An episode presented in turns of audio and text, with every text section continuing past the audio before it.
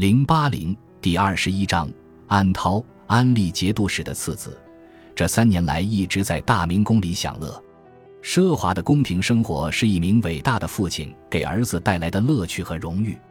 他正式的官衔是飞龙军千骑校尉，不过跟那些挂了飞龙军军衔的世家子弟一样，每天都把光阴耗费在鹿苑或是更远的猎场里狩猎，还有寄居。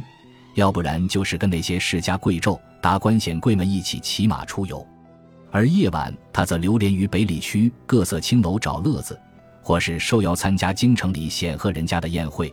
通常会有衣着美艳、体态轻盈的歌姬舞姬助兴，用他们的歌舞和身段吸引着那些贵人。大明宫里传来了消息，安涛的父亲荣山在东北叛变，自封为齐台帝国第十王朝的开国皇帝。就在这一天。安涛在大明宫的御花园里被砍了头，文州文相国亲自挥动一把注定会被载入史册的长剑行刑。高大的相国大人精于剑术，不过此举却是有些莽撞了。哪怕就是在当时，朝中大臣也觉得杀掉安涛是一个致命的错误，留他活口更有用，可以作为跟安利谈判的筹码，至少可以当做人质。而死了的安涛就没什么价值了。事实比这更糟糕，他的父亲要为他复仇，而安利传习天下，声称自己是被文州逼反的。奇台帝国不需要一个鲁莽无能的相国，而皇帝陛下竟然昏庸无能到重用和宠信这样的人，显然已经失了天命，不配为天子。这封檄文是由看林送到大明宫的，看林们总是在这种乱世发挥重要作用，不管对哪一方而言。是不是他们都是可信的？不管安利向文州发难的理由借口，文州亲自动手杀了他的儿子，而且是在大庭广众之下，这件事本身就让人不禁摇头叹息、担忧不已。在荣山叛乱的消息传到大明宫的第一天，宫里的反应绝对跟冷静和有序不沾边。事实上，朝廷上下乱作一团，恐慌的情绪一直在蔓延。朝廷试图把叛乱的消息封锁起来，但显然失败了。新安城可不是个藏得住消息的地方，而流言就如插上了翅膀一样四下纷飞。有人说，好几天前就看到一颗红色的火球出现在北方的天空，这个消息已经送到了司天监。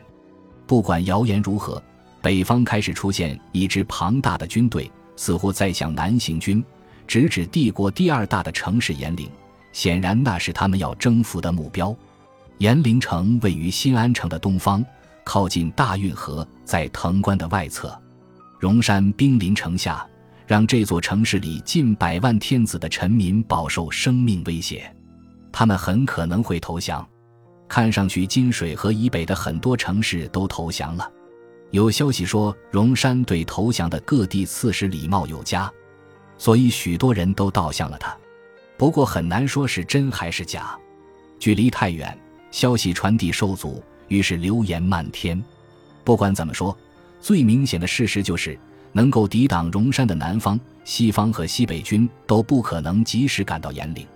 他们最好的策略，也是他们收到的军令，就是守卫藤关。朝廷上下一致同意这个决定。相国大人自负地表示，各地的节度使都会遵守朝廷调遣出兵平反。他坚信安利很快就会战败身亡，反贼的领地不会安稳的，这种动荡就足以让他失败。他宣称，齐台帝国绝不会尊一个目不识丁的人为皇帝。很快，帝国的子民就能意识到这个问题，并会起来反抗荣山的统治。第六军从金水河畔撤回，沿着长城往东，意图破坏荣山军队的补给线。把战火点燃到东北地区，迫使叛军的士兵回撤。第二、第三和第五军则接到火速赶赴藤关的军令。新安城里也派出了五千飞龙禁卫军前往藤关。这些士兵的作战能力令人质疑。不过，藤关是出了名的一夫当关、万夫莫开之地，只要坚守不出，就可跟荣山的军队对峙一段时间。如果守军将士英勇顽强的话，甚至只需要很少的人就能守住，这样的战役在奇台帝国历史中发生过多次。延陵城得到的命令是坚守，现在拖延下去，争取时间才是最重要的事情。而第一军和第四军则不敢轻易出动，他们仍然留在西部至西北沿线的国界上。如果奇台帝国失去了丝绸之路的要塞和控制权，后果不堪设想。抽调用来对抗他古人的军队去支援，那不是什么明智之举。有三支军队从南面赶来，但是路途遥远，需要等一段时间才能赶到。而文州打算速战速决，其他人可没这么信心十足。荣山是第七、第八和第九军的指挥官，联合了这三支部队直扑藤关。这些士兵身经百战，而且安利节度使一直管辖着东北三军。没有被调派到其他地方。本来不停的调换节度使管辖区域是奇台帝国意志节度使不让其做大的手段。手下的士兵忠心耿耿，为荣山冲锋陷阵，渡过了金水河，欲围攻延陵城。而且多年以来，荣山一直担任掌管天下军马的监牧使，把每年在河套地区接收的博古人最好的军马优先分配给自己手下的骑兵。现在回想起来。或许这是陛下最不该让他担任的官职了。这些情况虽然已经让朝廷上下慌了手脚，但更糟糕的事情还在后面。第九王朝统治下，东北地区一直处在很微妙的形势中。当地的少数民族很多都把第九王朝的汉人看作闯入东北的虎狼之徒。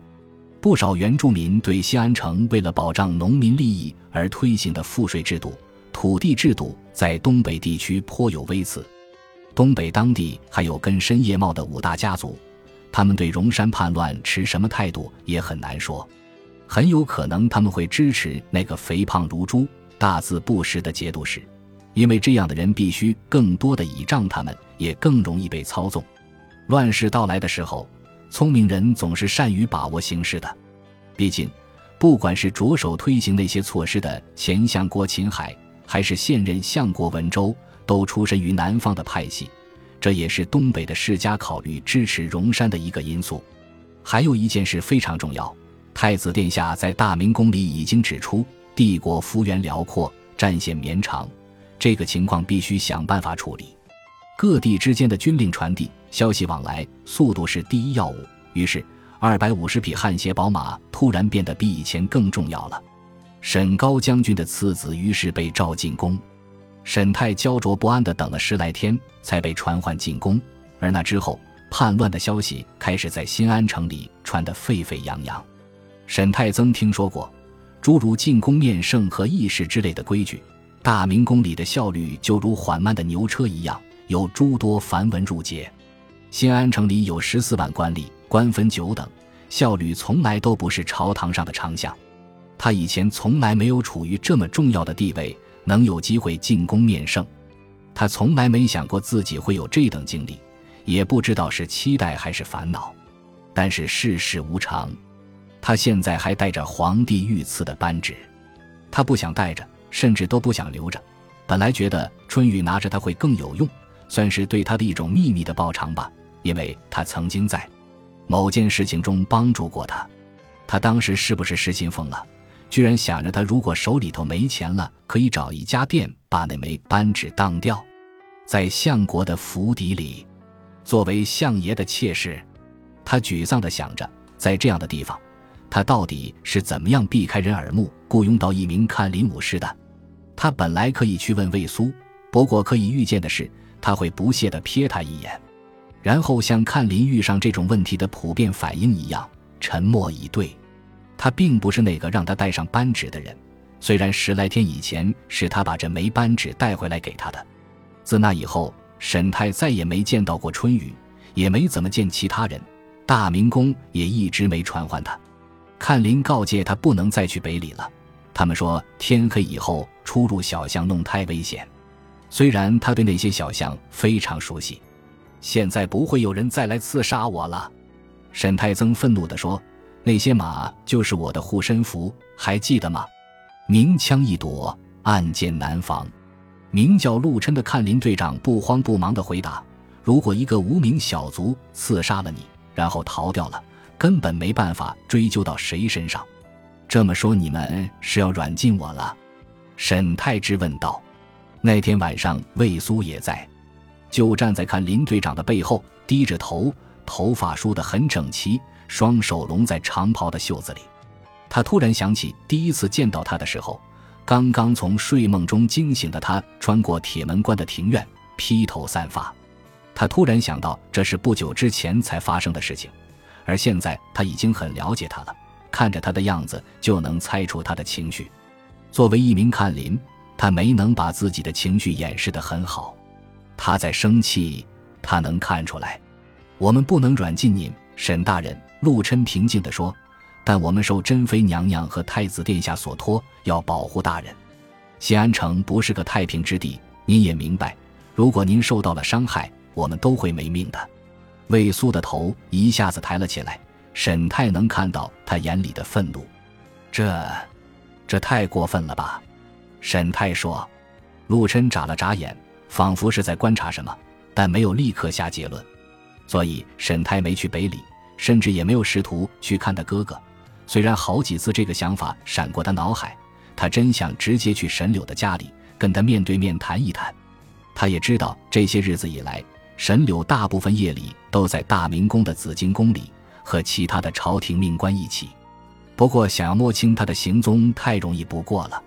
他现在有的是仆人，还有一个挺会办事的、忠心耿耿的管家。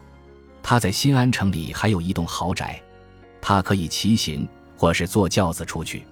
去找沈柳面谈，这真是虚伪的、冠冕堂皇的话。面谈，该说什么？指责沈柳对妹妹做的那些事儿，问他以后有什么脸面去见父亲。在马外的时候他已经说过了，而沈柳觉得他这样做没什么不对的。而令人悲哀的事实是，大部分达官贵胄，不管男人还是女人，都会赞同相爷手下第一红人沈柳的做法。而不是那个名不见经传的弟弟，让妹妹被天姐收为公主，怎么可能是种错误？这难道不是一件光宗耀祖的喜事吗？对这样的安排都表示不满，那简直是对皇权的一种侮辱。另一方面说，沈泰可以指责沈柳试图刺杀他，这件事他倒是可以去质问，但能得到怎样的回答，几乎都可以预见了。不过。他也不太肯定这件事情的真相。如果他有确切的证据，那恐怕两兄弟就得拼个你死我活了。